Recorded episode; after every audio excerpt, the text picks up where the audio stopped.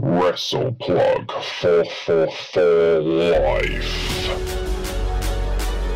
Ladies and gentlemen, it's time to hashtag get plugged in. The refreshing, empowering moment that we have all wanted from WWE. It's like ordering a, a medium pizza and then turning up with an extra large and a bottle of Coke. What happens is these fucking people live in this fantasy land Everyone got their shit in, everyone got each other over, everyone looked good, and made the industry look great. New Japan oh. wrestling talent.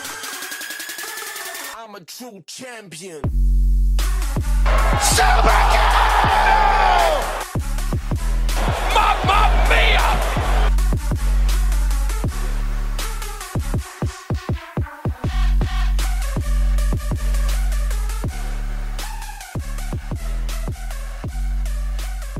Ladies and gentlemen, boys and girls, children of all ages, welcome back to the Wrestle Plug podcast. I look a little flustered, and that's because the ultimate man crush that we keep banging on about, the huge megastar that is Canadian Strong Style's own Josh Alexander, has actually taken time out of his busy schedule to chat with me on Valentine's Day. That is just a coincidence, ladies and gentlemen. So do not panic. Josh Alexander, thank you so much for joining me at the Wrestle Plug. This is genuinely a massive honor for me and everybody who listens to the podcast. I mean, I, I listened to your last podcast because I got tagged in it with the, uh, you know, the subject matter that you were Mm. speaking of, and uh, I ended up listening to it while I was driving to pick up my son. So I had some time on my hands, and I rather enjoyed the conversation you guys had. So I'm happy to be here. Um, that's incredibly humbling. Thank you so much. Uh, I, obviously, you will have noticed that we're pretty casual. We don't tend to just hammer in questions and interviews. We like to have a, a free flowing conversation, and I've got a very limited kind of knowledge in wrestling and myself, so that hopefully will lend itself a little bit to the conversation. But um, for people who may not necessarily know Josh Alexander as well, the cretins of the world, um, obviously the United Kingdom over here, you, you're astonishingly popular over here. I don't know if you realize how popular the North, especially, obviously, is something that people will recognize dearly, particularly as Impact Wrestling is available on um, free TV over in the United Kingdom, which is a real big bonus for us. Um, I guess I'll go with the obvious stuff first. How does Josh Alexander first really discover wrestling? When's the first point where you thought, that's what I want to be? And not only do I want to be that, I want to be the very best version that Canada can afford to offer. Hmm. The second I, I I realized this is something I wanted to do and be good at, and all that stuff is a completely different thing than the, the usual question I'm asked on podcasts of when I discovered wrestling, but uh, which is kind of cool. Uh, it was after I started training, to be honest. I I started training just as an interest in wrestling and athletics, and you know, find trying to find a sense of community and like-minded individuals because I didn't have very many friends where I moved to, and you know, just be part of something. And I didn't realize until I got there. Uh, I'd already known. I've said it before. Uh, tuning into the very first TNA pay per view, that very first match, Mhm. Low Ki AJ Styles and Jerry Lynn against the Flying Elvises was the first match I ever saw there, and it blew me away. And it was mainly guys like Low Ki and AJ Styles that like through them I found Ring of Honor, and it wasn't until I started training. Uh, Alessandro Del Bruno, he's a local wrestler here in Ontario. He's been around for nearly 15 years. Prob- oh, sorry, just as long as me, 16 years now. And uh, he gave me a bunch of burnt discs to take home with me back in 2005 and i took them home and through that i discovered even more ring of honor and stuff like that. And through that like just seeing guys like samoa joe and kevin steen as like i was probably around 255 pounds at six feet tall and like not ripped and shredded like a guy like randy orton who was nearly my age at that time so like it made it look like it was possible for me to at least achieve what they were doing which was you know there were there was worldwide success for Kevin Steen and Zero One and Ring of Honor and CCW and PWG and all this stuff. And just seeing a guy that big, but not aesthetically as a bodybuilder, like solidified it to me that this was possible. I could get by on talent. So like that, it was something like that that was the catalyst. The um, I imagine because obviously the heritage of Canadian wrestling is so rich, and you know, even as a Brit, I'm very aware. Obviously, my favorite wrestler of all time is Bret Hart, so I took a real vested interest from a very early age. I'm an old man as well, which doesn't help. Um, so I remember Bret vividly, and uh, from a from the get go, even from a young age, I recognised that Canada offered an extraordinary amount to the wrestling landscape, but not necessarily you are afforded the opportunities, and obviously I'll get into that at some point. Um, but as a Canadian wrestler, have you felt that when you obviously, you know, getting opportunities reasonably early on, you know, getting to work for places like Ring of Honor and stuff like that would have been a real eye opener and a great opportunity for you to learn about the work ethic involved in being a part of somewhere so professional. But do you feel that um for lack of a better term, is there any pressure? Because there is such an assumption in the wrestling community, at least from what I've been exposed to, that Canada and wrestlers from Canada tend to be of a finer crop, definitely something that's regarded as more professional. Does does there ever feel like there's ever been any pressure from that standpoint, being Canadian? Uh, I think there's a two part answer. I, I don't I don't feel the pressure personally. Hmm. And I don't think I don't think I put any pressure. I put pressure on my students and people that represent me to represent me as professionals because that's my that's like my my reputation's on the line with them. And I think that is part of the answer. I think we have a lot of really good coaches and trainers that have hmm. lent that down through generations so that everybody that's coming out of Canada for the most part has a respect for the business and a respect for everybody that is, contributes to this business so that you know we we can hold our heads high as part of it. Uh, that's one thing. Another thing is like when i first started when i look at professional wrestling in canada I, it all starts with calgary alberta. It starts with the hart dungeon obviously. And that's not to like overlook like the french canadian scene or maple leaf wrestling or anything else that had part in history. But clearly above above all, Stampede Wrestling produced the best wrestlers Canada has ever produced. And then after that, you had this lull, and then you didn't have to, you had to wait until almost Edge and Christian before you had anybody come out. And then after that, it was the Bobby Roodes and the Eric Youngs and the Kevin Steens and the Sami Zayns. And now it's the player Unos and the play, and, or sorry, the evil, evil Unos. And uh, sorry, he's, he's something else completely different to me and Stu and me and Ethan Page and guys like that. And I, I think it's just we have to go through so much in Canada and you have to be a cut above anything else, anybody else in America to even be considered. So the people coming out of Canada have to be worth it and they have to be professional and they have to be, you know, of a caliber. Mm. I, I think that's just what it is yeah, it seems to me that it's more um, the the mentality that obviously just from watching you wrestle for the many years I have, and Carl as well, who's associated with the podcast, there's an astonishing level of professionalism that we feel that is not necessarily just afforded to Canadian wrestlers, is actually embedded in their culture, and it feels like you've kind of, you know, lent towards that with that answer, which I really appreciate. And obviously, it's not anything I'd expect any differently. Um, on a more light note, obviously people will know you as a member of the North. Now, um, if you ever get a chance to check out our awards podcast, you were given um, a, a, clean sweep by us as tag team of the year for 2020, which we were both really excited about because most people obviously assume you're just going to mention, you know, WWE or AEW. And as you've probably noticed, uh, I take a great deal of pride in talking about Impact Wrestling on a podcast. I love Impact Wrestling. And, you know, without trying to blow smoke, one of the biggest reasons and one of the biggest inspirations I've had is you and Ethan Page, who uh, people may not realize uh, the North isn't something that is just kind of rocked up over the last couple of years. The relationship between you two has actually been very strong, and you've known each other in wrestling for I think the best part of ten years, if not more. Um, I remember you being PWG Tag Team Champions. PWG was a huge thing for me. That was my first real exposure to independent wrestling other than Ring of Honor. And obviously, I got to witness some small amounts of work that you've done in Ring of Honor, but that was the first time where I saw you and Ethan Page and thought, oh, wow. And then things fall off the radar. It's more difficult to see that over here. And then, of course, the North blossoms the way it did.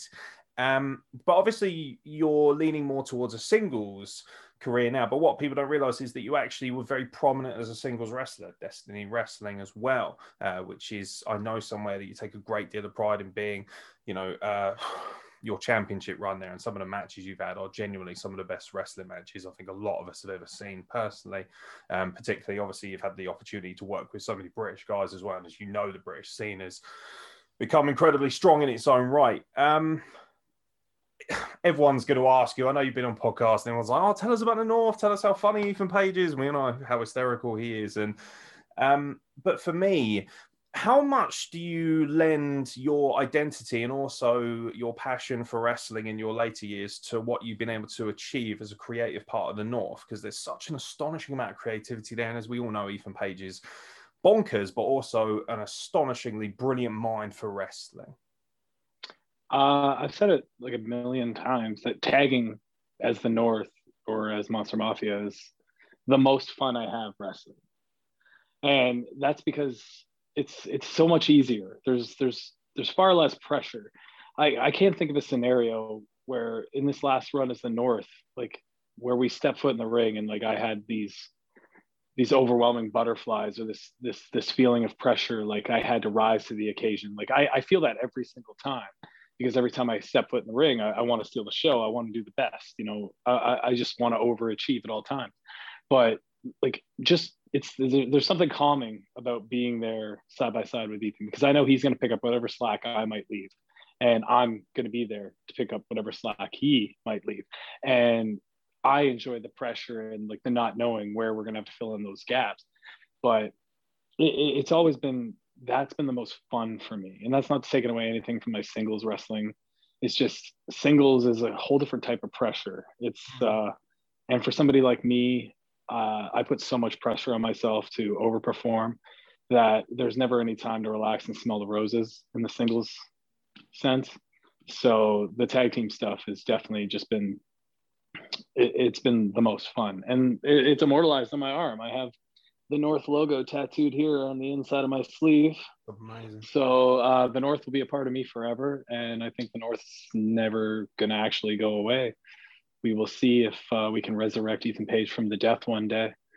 but uh, you know, the um obviously with the North being not disbanded, like you say, currently on hiatus, I suppose would be a good term to use.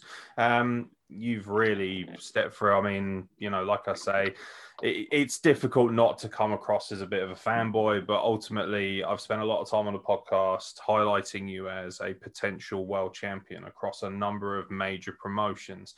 Um, I like to think that that's not just because of my fandom, but also because genuinely the talent and the work ethic and the presentation shines through more so than a lot of incredible talents in their own right. Uh, and now, uh, obviously, we're recording this the day after No Surrender, which uh, some people might see as quite a big marquee level moment for you, uh, an apex moment in your career. Obviously, uh, winning the first ever Revolver match, which was fucking awesome, putting it putting it mildly. Um, you're going to be going after the X Division Championship. And I know you mentioned, of course, how important guys like AJ Styles, Samoa Joe, Jerry Lynn, uh, people who pretty much reinvented uh, wrestling in a certain way. I don't want to say cruiserweight because obviously this is a no limits division and it has really defined itself for me as the really the marquee value matchups of Impact. Anyone who remembers TNA to Impact, you'll be able to mention the X division most likely before you do anything else. So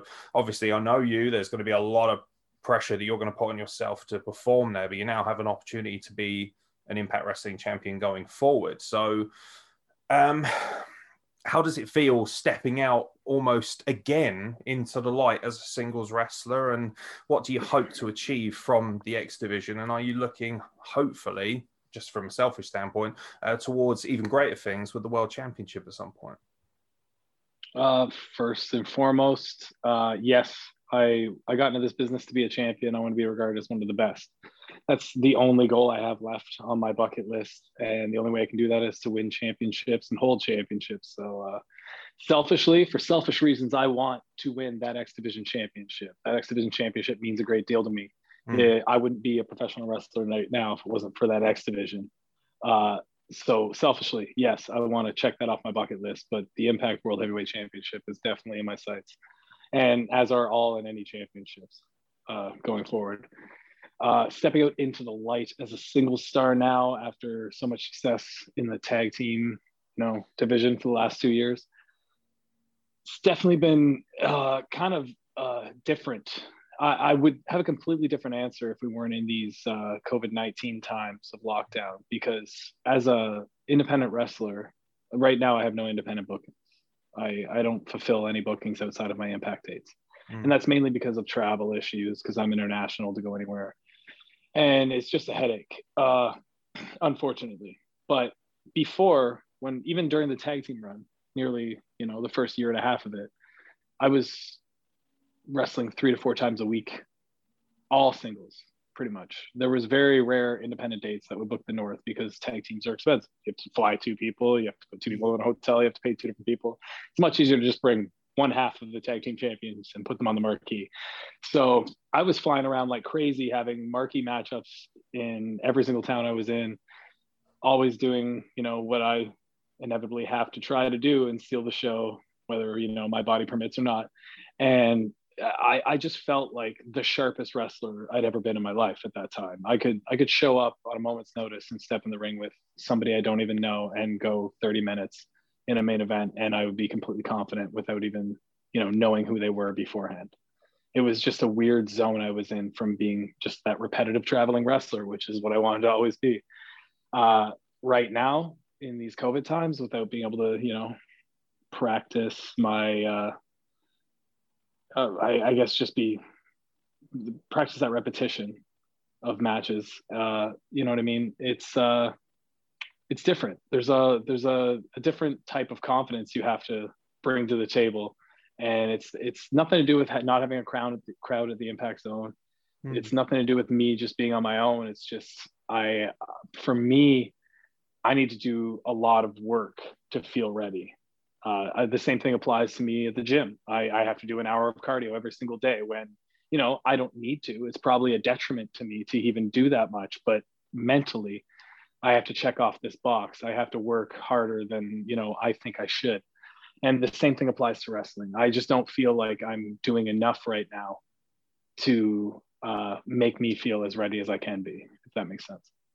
Yeah, there was. Um, I, I tend to. I don't really as you probably noticed, I don't line up a list of questions. I react to our guests, which I'm very proud of, to be honest. Um, yeah. And one thing that really struck a chord with me there was obviously mentioning the fact you're an international wrestler. You know, it's not a North American wrestler. It's not a, an American wrestler or a Canadian. It's an international wrestler. And obviously, the reason that you probably became aware of us is because we were talking about that. The inabilities and the difficulties that come with traveling people don't realize we likened it to the um the english scottish border it's a lot easier for me to get in a car drive up to scotland boom you know no, i don't get hit with border patrols or anything like that united kingdom is very much that so people don't realize that actually crossing the american border you know you have to be professional about it. You don't just hop over and go, "Good morning, Yankees," and off we go. It doesn't work that way. So, I wanted um, not only to obviously I've been desperate to chat to you for a while, but at the same time I wanted to afford you the opportunity to explain yourself because obviously you know better than I do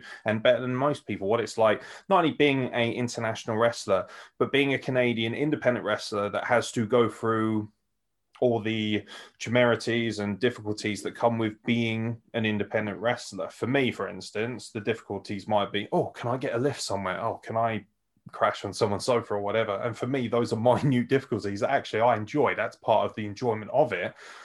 But for yourself, obviously, comes with a great deal of difficulty. And there's been some wonderful people, including yourself, who have spoke so eloquently and in very classic Canadian fashion, so politely and yet so professionally about the situation. Um, is there anything in particular that really stands out to you that maybe either bugs you or might just be of an issue to you in this scenario? Is there something that maybe you'd like to highlight to people about the difficulties that come with being a Canadian wrestler?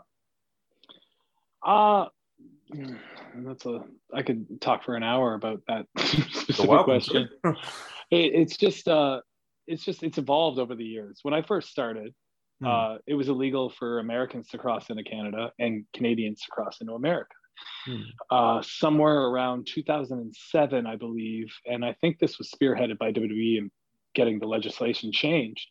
But because in the law it says if you're a professional wrestler, you're a performer, not a competitor or something like that. And you are allowed to cross and make money and do your job without having to get a visa as per WWE superstar or like Hmm. or alike. So that just made me think that WWE was the one that did it. And I've heard rumors that they were the ones that like really spearheaded this so that they could, you know, run a house show in Buffalo and then jump across the border and run a show in Canada, then go back without having to do because they used to have to come up here and just run a Canadian tour, which Canada's enormous. So driving across Canada, trying to get a show every 300 miles is pretty crazy. But uh, so it's evolved from that.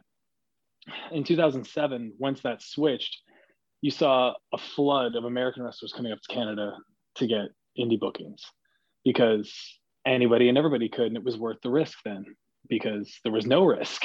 Before that, it was only guys that were, you know, uh, maybe Claudio Castagnoli or Eddie Kingston or Larry Sweeney. These are names of guys that I saw in independent shows before that happened, and they were they were still outlaws. They were still trying to skate through the system and try to get across much like uh, Canadians have to do to go to America, because getting a work visa is nearly impossible. I, I, I paid thirty five hundred American dollars, which is more than thirty five American Canadian, or sorry, thirty five hundred Canadian dollars uh, to apply. And AAW, a fairly large promotion out of Chicago, met the criteria. They ran enough shows per year that would you know justify me making enough of a living to warrant a visa because i as a canadian or anybody international needs to be uh, needs to prove without a reasonable doubt that i am worthy of that job over any other american so i'm not taking away an american's opportunity for that position Hmm. because they they can't fill my shoes is the argument uh, i sent in all this information you know you're sending in your PWI lists, which are it's obscene that you have to send that list because it's some list that some guy made up. I could just like I wish I could just call Dan Murphy or whoever was making the list and be like, hey, can you put me in the top 10 this year?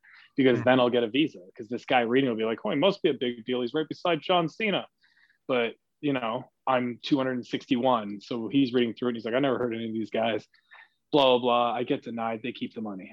That's it after six months of lawyers and all this other stuff whatever uh, so i would not as a guy that ran a wrestling school i've never suggested that anybody try to pursue getting a visa on their own. Unless you have a sponsor for a television company i don't think anybody's going to take you seriously. So mlw ring of honor aew impact wrestling or wwe those are your five ways to get into america and i don't believe there's anybody else that can even get one.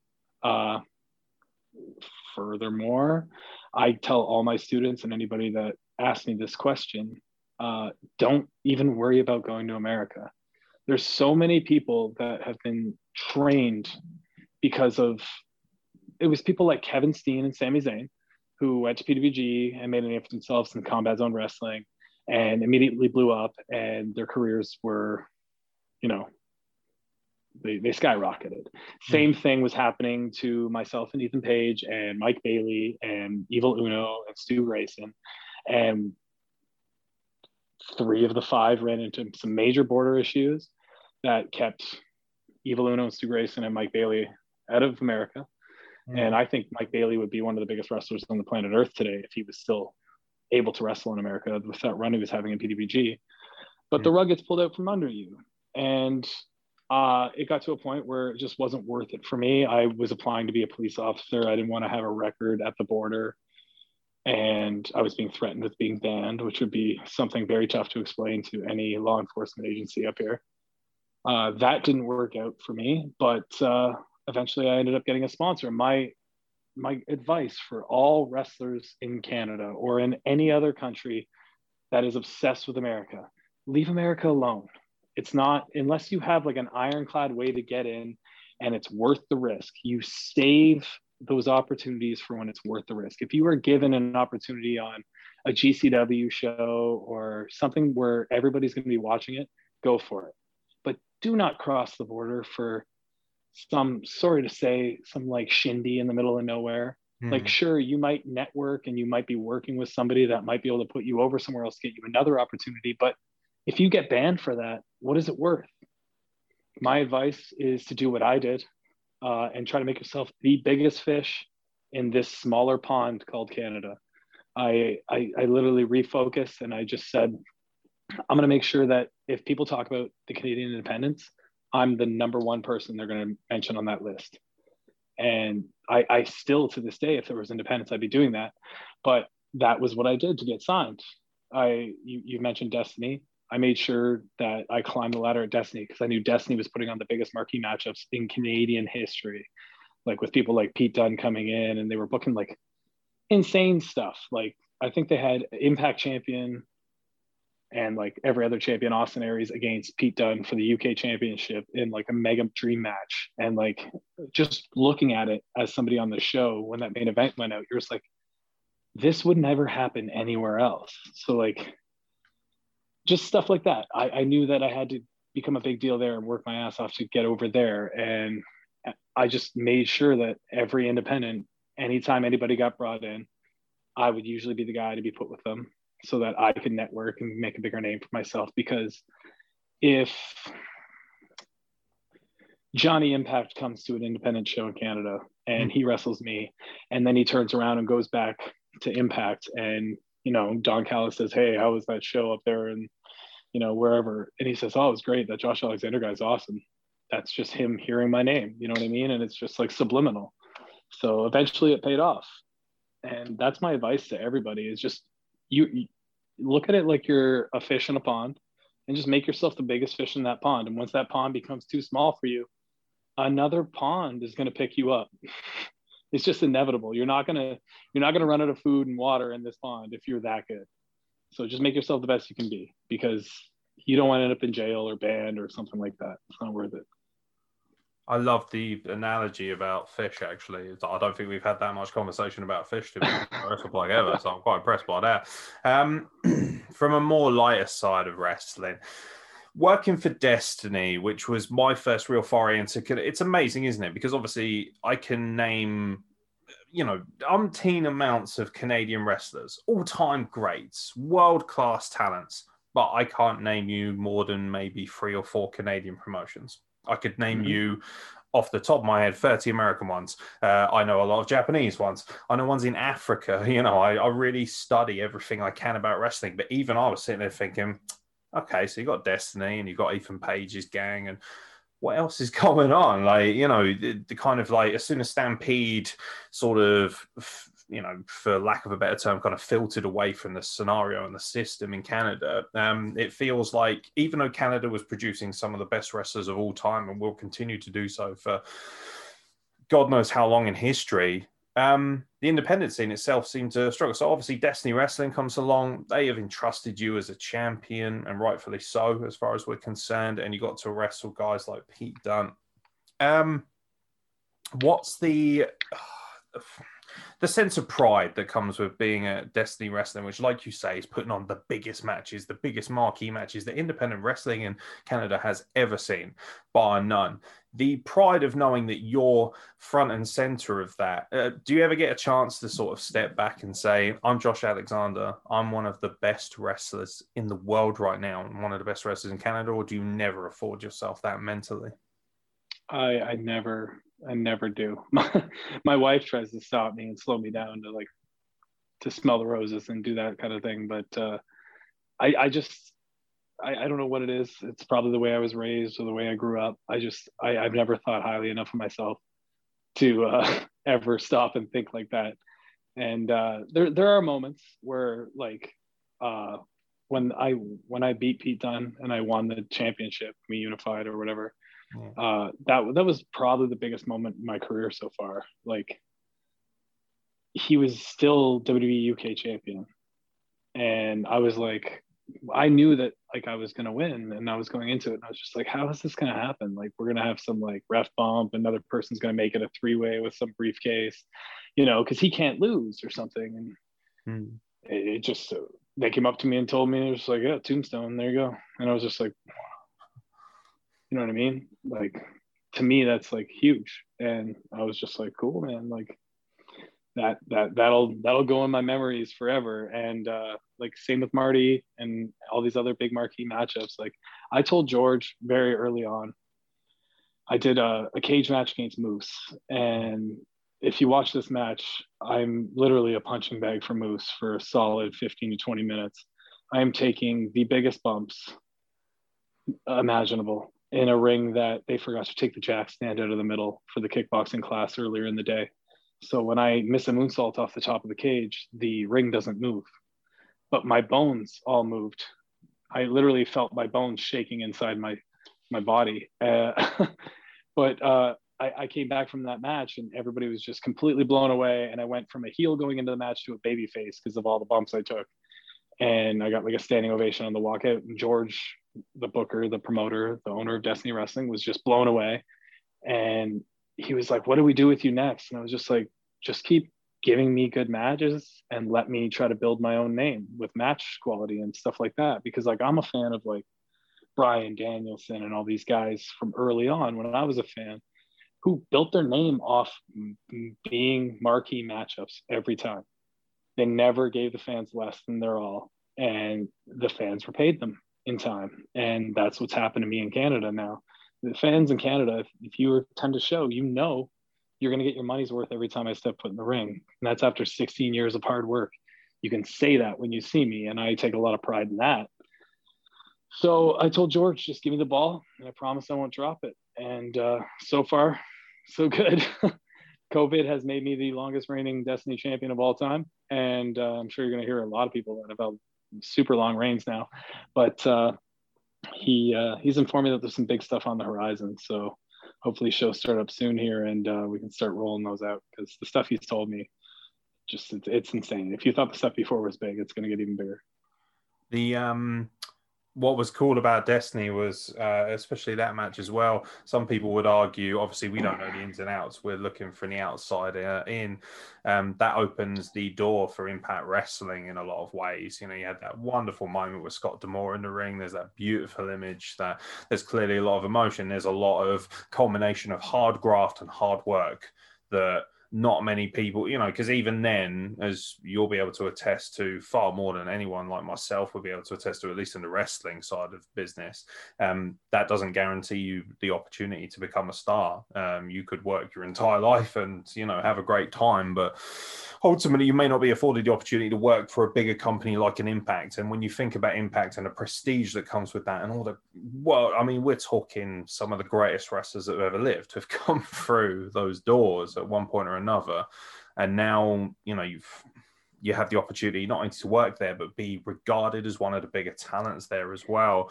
Um, it's kind of a double-edged uh, question really because ultimately i want to know what it's like being at impact now obviously and what that's like in comparison to the graph that came before that because i know you and judging from what i've heard from you already you're not going to give yourself any credit for getting through the doors of impact. You're like nope that's not good enough until i quite literally destroy the entire roster with the world's best ankle lock and i saw people moaning about the ankle lock. I haven't got time for that bollocks. Um, that's just boring to me. Um, but for me, uh, I see you in impact, and I think that's awesome. But also because of COVID, and like you mentioned, COVID, and you know myself as well, included being an independent artist, it's difficult to make a living for for a lot of us. Impact feels I don't want to say it's a safety net. I think because you know you've earned your position to be there, but at the same time, that's probably your only real viable option to craft and to show people the artistic side of you as an incredibly violent walking weapon that you are. Um, has Impact Wrestling in some ways kind of been a savior to your wrestling career so far in this period? Because this is such a, you know, there's no manual for being in a pandemic, and there sure as hell ain't a manual for being a wrestler, an independent wrestler in a pandemic. So, in some ways, does it feel like Impact Wrestling is kind of that saving grace?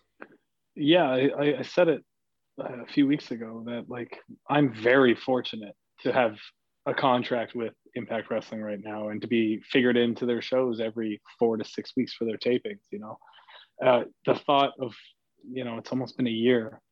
If I sat out for an entire year, the thought of that and and not because it's a year out of wrestling, but because it's a year out of the prime of my career. Like I'm in the prime years of my career right now this is where I'm supposed to be the busiest. This is where I'm supposed to be making the biggest name for myself. This is where I'm supposed to have the biggest matches. Uh, and, you know, I have to take what I can get. which I'm very thankful for. I will not take for granted, and I will not uh, be one of these people that likes to comment and say that you know people should just work harder to get their opportunities or whatever. Because I'm, I could just be a guy. I could be a big fish in the small pond of Canada that never got this contract, and I, will fully admit that. Like it, it, it, all it takes is you know Scott D'Amore saying, "Oh, I like that guy," and Don Callis being like, mm, "I like this guy better." You know what I mean? Like. Mm. Th- I don't know what happened. I will ask the question one day because it bothers me all the time. I don't know why I was chosen and why I got signed, but or what was the catalyst. But uh, I, I, sure would like to know. Uh, but yes, I'm very fortunate to be able to do this every you know block of taping still because this is this is the only thing I love to do. This is the only thing I feel I'm meant to do. Uh, I bust my ass to try to be the best I can at it, and the thought of not having it in my life would just leave something, you know, leave a void. Yeah, the I don't think that the great thing about this interview is not only do I get to tick off one of the biggest, you know, opportunities on my bucket list as somebody trying to create and improve, but also I get an opportunity to people hopefully will watch this and realize how important impact wrestling is. That it isn't just about these two big, huge promotions. It's a standard question. You've probably been asked it many times. Um, is there a real hunger to work for other promotions? Because from what I can tell, you're not going to be happy until you are literally at the pinnacle. Is there a desire to be at the WrestleManias, the Wrestle Kingdoms, the the double or nothings of the world? Uh, I've said it a million times. I never had the dream of being in WrestleMania main event, WrestleMania, or anything like that. But you hear people being like, you know, once they achieve it, they have like that desire video, and they're like, I dreamt of this when I was four years old, and I knew it was going to happen. nope, not me. Sorry. Uh, I have things on my bucket list that I just everything revolves around. I don't know why. Uh, like uh, peers of mine will laugh at me for it or think less of me because it seems like it's a cool thing these days, especially in locker rooms, to not to it's almost like a like a I don't know to not care makes you cooler or something like that. And I, I just don't have I don't have it in me to like not care and not show that I care and not say that I care all the time. Like, does that make me love this more than one of those other guys? Maybe not, but I'm just verbalizing it all the time and not trying to act like I'm something I'm not. So I'll be completely honest with you. I like everything on my bucket list revolves around big matchups with the best wrestlers in the world. Uh, I don't have a dream of being main event at the Tokyo Dome, but I sure do want to wrestle in Japan. I don't care if it's for Noah or All Japan or New Japan or Zero One or you know, doesn't matter. I I, I want to get to Japan. That's like the one thing I haven't done. Uh, AEW, WWE, Impact Wrestling, Ring of Honor, all these other companies, I would gladly wrestle in any of them. Uh, I'm motivated by matchups, by opportunity, and you know, Impact is giving me a great opportunity right now.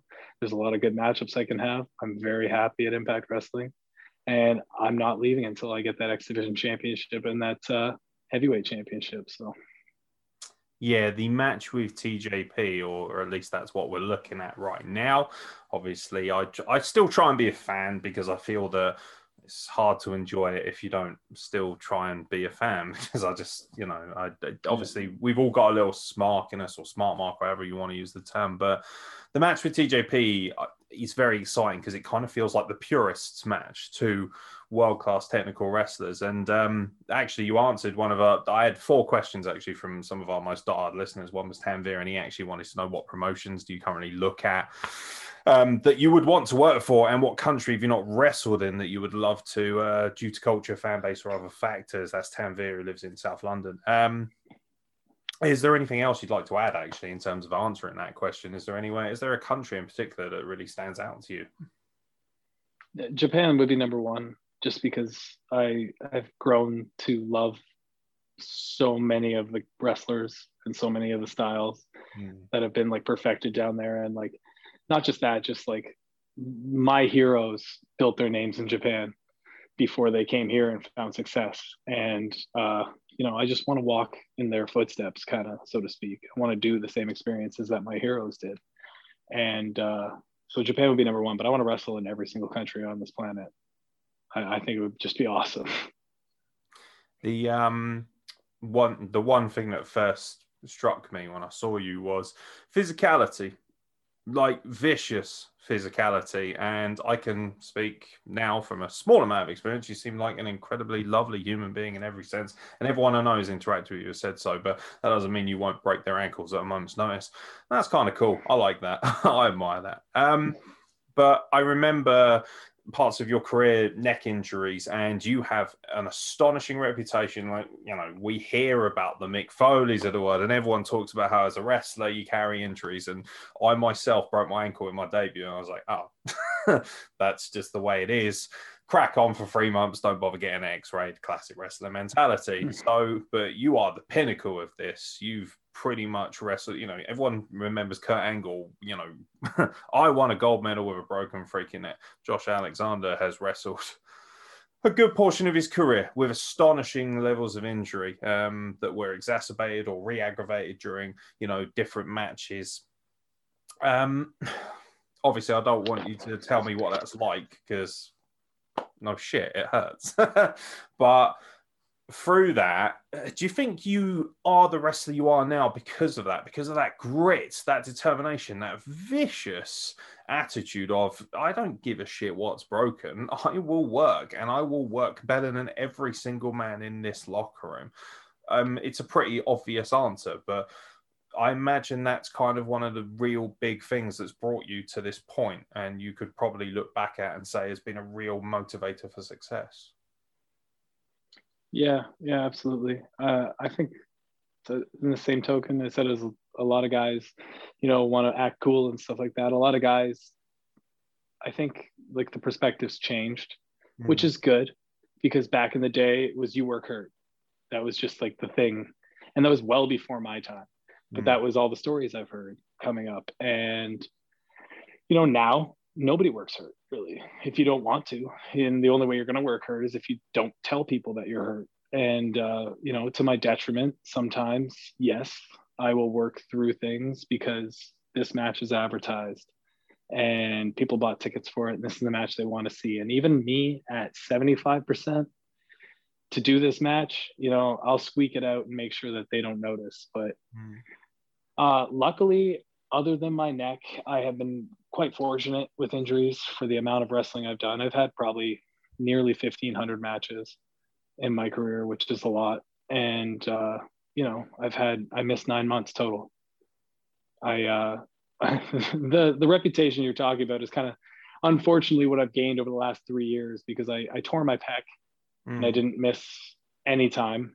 I tore my bicep and I missed one match and I broke my heel and I have yet to miss a match. So I uh like as long as I can't further hurt myself and I'm not putting anybody in the ring at a detriment to be mm-hmm. in the ring with me and their safety, then I, I don't think it's an issue because after breaking my neck, man, like that's the most unimaginable pain you can imagine. Like I I I, I can't even you're taking the nerve and you're crushing it and then it just it, it feels like you're on fire. And i remember when i did it i was stuck in chicago and i had a booking the next day and then i was driving 10 hours home. So i sat around and eddie kingston if you ever have him on this program he can attest to this because he was in the hotel room with me that night and the whole drive there. Uh, i took like 60 robaxacet just trying to like numb the pain out. And it would just just take the edge off enough and I remember I got, it was like 36 hours later, I drive straight to Canada. As soon as I get to Canada, I go to a hospital because I need this free healthcare. I'm not paying $47,000 to have my neck, neck looked at in America. Uh, and they put me on Demerol, which is like the strongest medication for pain, and it wasn't working. Wow. And the nurse was like, How do you feel? And I was just like, It's still, I'm still dying here. Like, I, I don't know what's going on and she was just like well this should be working. We can't give you any more because it'll just kill you. So you know what i mean? So you just have to wait for the nerve to die. So I, it was like three weeks. Wow. You're sitting there waiting and finally the nerve dies off and the pain goes away and you have that relief. But to, to live through that three weeks like you can't tell me that a tear in my muscle is going to be worse than anything like that. Like it's the, you're talking about like that's an itch compared to whatever i felt with my neck. So uh, I think it's just mentally prepared me for whatever comes next. But uh, knock on wood, been very lucky with injuries. I've had no major things other than my neck. So The um, it's uh, it's it's a testament to me being tough or dumb. I don't know what it is. a little bit of both possibly, but I'm not going to use the latter because I don't want to get murdered. Um, the uh, it's something actually I wanted to touch on very quickly because I obviously don't want to take all your time up, although I could easily do that. Uh, obviously, being in Canada, healthcare system very different to America. We have a similar healthcare national health service over here, which means we're afforded a, a relative amount of free healthcare. Certainly, a lot more than you would in the United States. What's the um, like you said? Obviously, you know you pretty much suffered through 10 hours of driving and obviously taking that time out and thinking, well, you know, I'm not going to fork that over in America. Sod that. I'll go back to Canada and get that done. What's that like, that kind of balance? Is it another reason for you to say to your students, like you say, pay more attention to Canada and the system because ultimately also our healthcare will look after you a lot more should things go badly for you? Yeah, well, like after that experience, I started purchasing travel insurance. So I invested in these move. Yeah. things that, yeah, a- after I didn't need it. But the the whole reason for me driving back was because when I my ear got kicked off my head, Hmm. uh, for them to just drain it with a syringe cost me seven hundred dollars. Wow. I was in and out in ten minutes, so it's just it's just like different. Uh, I, I I don't want to be stuck in debt, so it was just it was worth the pain for ten hours. Yeah, the um, and obviously you mentioned your ears, and obviously you wear the helmet and um, or the strapping, however you want to put it. Um, I obviously know now from what I could see, and you know I've been perusing your social media for some time, not stalking, just looking for information and things like that. I saw a tweet about draining the ears, cauliflower ears, and that. Now obviously rugby's a big thing over here. I've played rugby quite a lot, and that requires a lot of that kind of stuff. And I'm very lucky and blessed that my ears are relatively unscathed. But that would be the major reason, I believe, why you wear that helmet, is it not? But is there anything you'd like to add to that? Because actually, what's really cool is when I see you come out and you put that strap on, for me, that reminds me of when Kurt Angle, you know, with the straps and things like that. Each wrestler has a niche. Each wrestler has something that kind of they identify with, whether it be you know something as simple as AJ Styles pulling his hoodie off when he poses. You know, um, for you, it's it's that headgear and the way that strap goes on. There's a sense of yeah, the classic JR mannerism of business is about to pick up. Josh Alexander is here, and he's now about to stretch some full. Um, is it part of your identity now? Do you like almost feel like it's kind of one with you in a way? Yeah, uh, a hundred percent. I, I remember the first time I wore it. It was in a large promotion here in Canada called C4, and it was in a three with Mike Bailey and uh, another guy named Hacker Scotty O'Shea. And it was I was two weeks removed from having my ear sewn back on my head, and I had that show on like a Friday, and that Sunday was the big AIW show that I had to make, where my ear had fallen off my head. That the whole reason why this started. So I like the doctor gave me a choice. They were like, you can take three to six months off wrestling for your ear, or you know, well, the, sorry, the, Oh, sorry, we've lost your audio there. All right. Oh, yeah, there we go. Sorry, the audio just went. oh, sorry about that. Audio on my headphones died. Um, oh, okay, sorry about that. yeah, no, they didn't give me a choice. They said three to six months off, and I said, well, I'm gonna try wearing headgear. I don't know. So I got this, and I was like, oh, this looks lame. This is like, ugh. But I wore it on the first show, and you know, on my entrance, I got the Rick Steiner barks, and I got the Hey Princess Leia or whatever. You know, I've heard it all at this point. But uh, I love Rick Steiner. you know, yeah, but people still want to bark and say that I'm doing like a, a cheap knockoff rather than you know a tribute, which honestly it was never a tribute to Rick Steiner. It was something that luckily I was able to pull off because it kind of got me through these big matches I had at that time in my career, and now it's just become a part of my identity. Uh, I have people come up to me from all walks of professional wrestling and be like, nobody's been able to pull that off since Rick Steiner. People have tried and they have failed. I don't know why, but and like it's just me and him are known for that now. And clearly he's way more well known, but you know, one day maybe I might climb the ladder and be just as known for the headgear as him. But uh, it, it it's weird because it was like a joke when it first started. Every every booking I came out to, I would get the barking and like the comments and the headphones and the whatever. And now like I walk out and just nobody says anything. People are way more into like the entire package of it, which is like I, I don't know if it's just the way I am now as a more like seasoned professional wrestler, but uh yeah, I'm I'm super comfortable with it. I think if I had to take it off and get rid of it, uh, I would feel naked.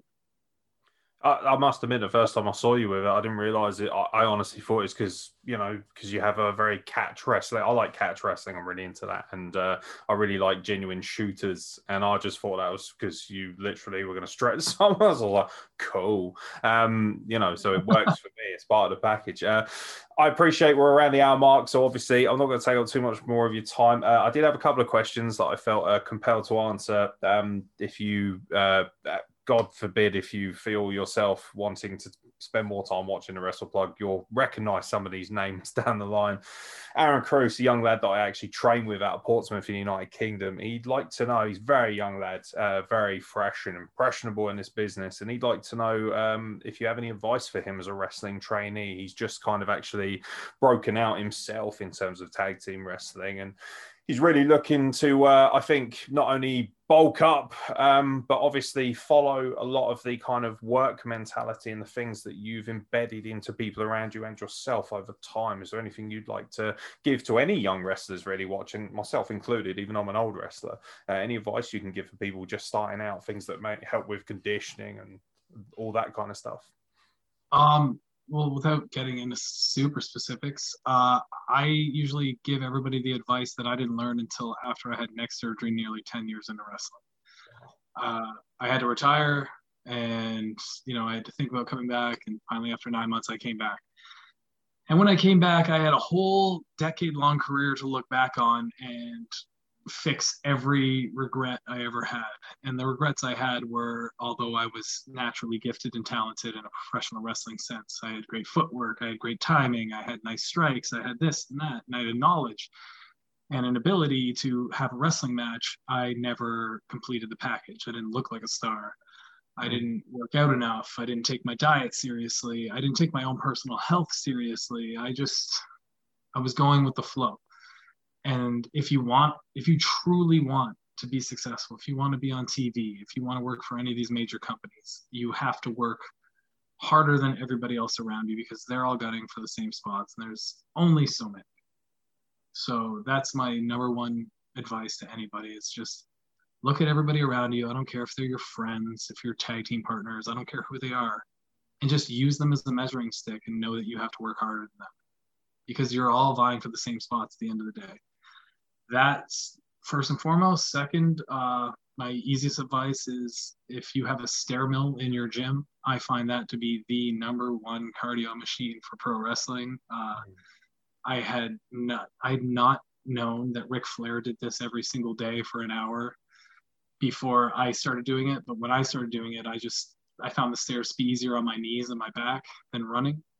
And uh, I just bang out an hour and watch wrestling while I'm doing it and I just I I, I kind of mentally zone in and pretend that I'm whoever's in the match at the time, and you know try to be like like I don't drink water when I do cardio because you won't get water when you're in a match, stuff like that. And that's why I have this gas tank that seems to be revered around professional wrestling. It's just I make sure I do the work for the cardio and stuff like that. Yeah, that would be probably my first port of call because it hit me in the face, especially starting at 33 years old. I was like, wow, conditioning wise, I wasn't ready for that. And, you know, even with my size, I thought, okay, I got tell him. So it's actually kind of cool to hear that. And obviously, I, I really love the idea of actually sort of almost suspending your ability to drink water during the cardio. Because, like you say, you're not just going to jump out of the ring. Um, that reminds me of a story actually Jim Cornette told about Batista would have, um, he would have uh, inhalers under the ring to catch his breath because his conditioning wasn't up to par. And you look at someone like him okay, fair enough. Um, but I wouldn't really want to take that kind of shortcut.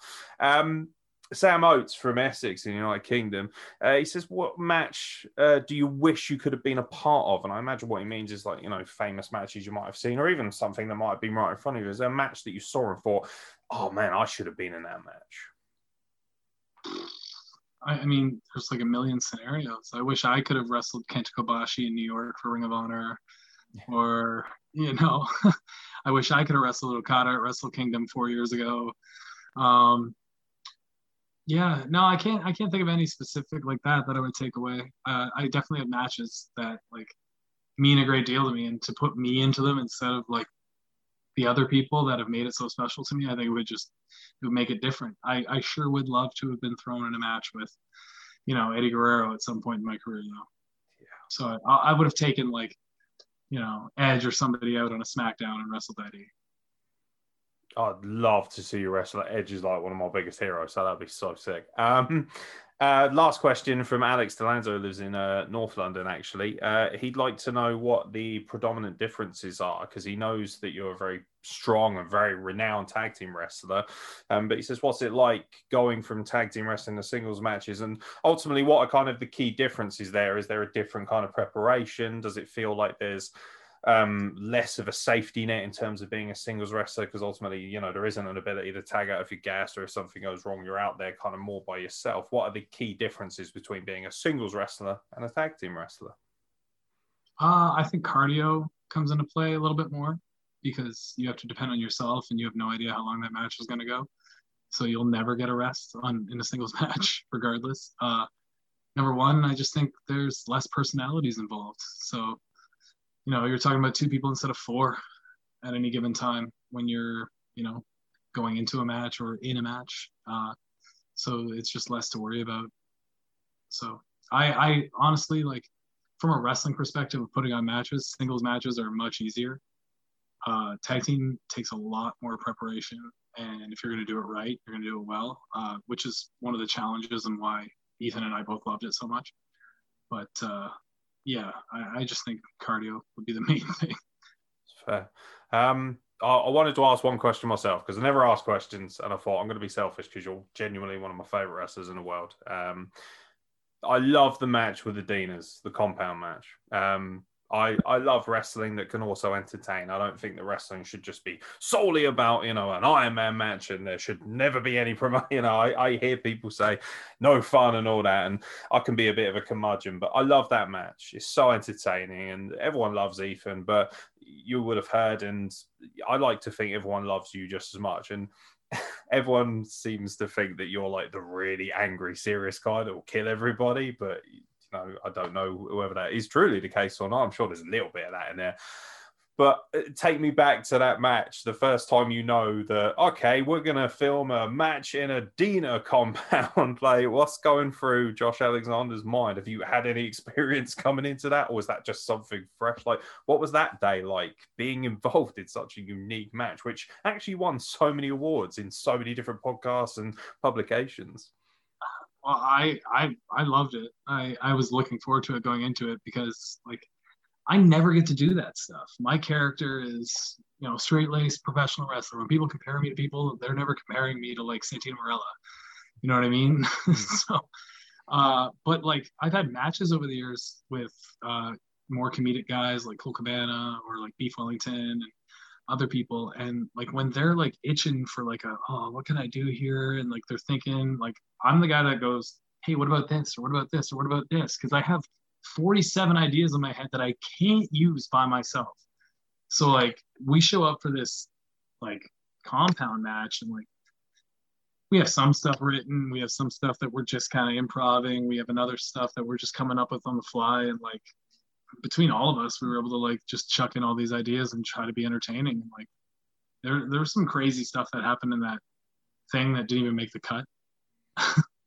but uh, yeah, it was a blast. I, I, I like doing different things. Yeah, I I remember that match. I think I love that match because I love seeing wrestlers doing something they're not. I always maintain that I think you're going to love it more as a fan if you can tell how much a wrestler's enjoying themselves. And I think even for yourself, as somebody who is incredibly harsh on yourself, and you know, I, I kind of agree with your wife. Stop just for a minute and realize how great you are, please. But um, ultimately, even I could tell there was a bit of fun being had there, and it was very cool. And I imagine being around Ethan Page, he's gonna demand that fun is had at all times because he just seems like such a happy, likable person like yourself. Uh, I will leave it there. Um, I appreciate you taking your time out, especially on Valentine's Day. Like I say, it is just a coincidence. Josh hasn't joined me for an online date. Uh, we can all keep dreaming in that regard. Man is happily married, and congratulations on that. And congratulations on being able to balance so many amazing things. I think it's astonishing that not only you so inspiring to people like myself and everyone around us, um, but the fact you're able to do that while being a husband, while being a father, something that a responsibility I daren't take on and frankly wouldn't want to, but at the same time, um, it goes without saying, I greatly admire everything you've done.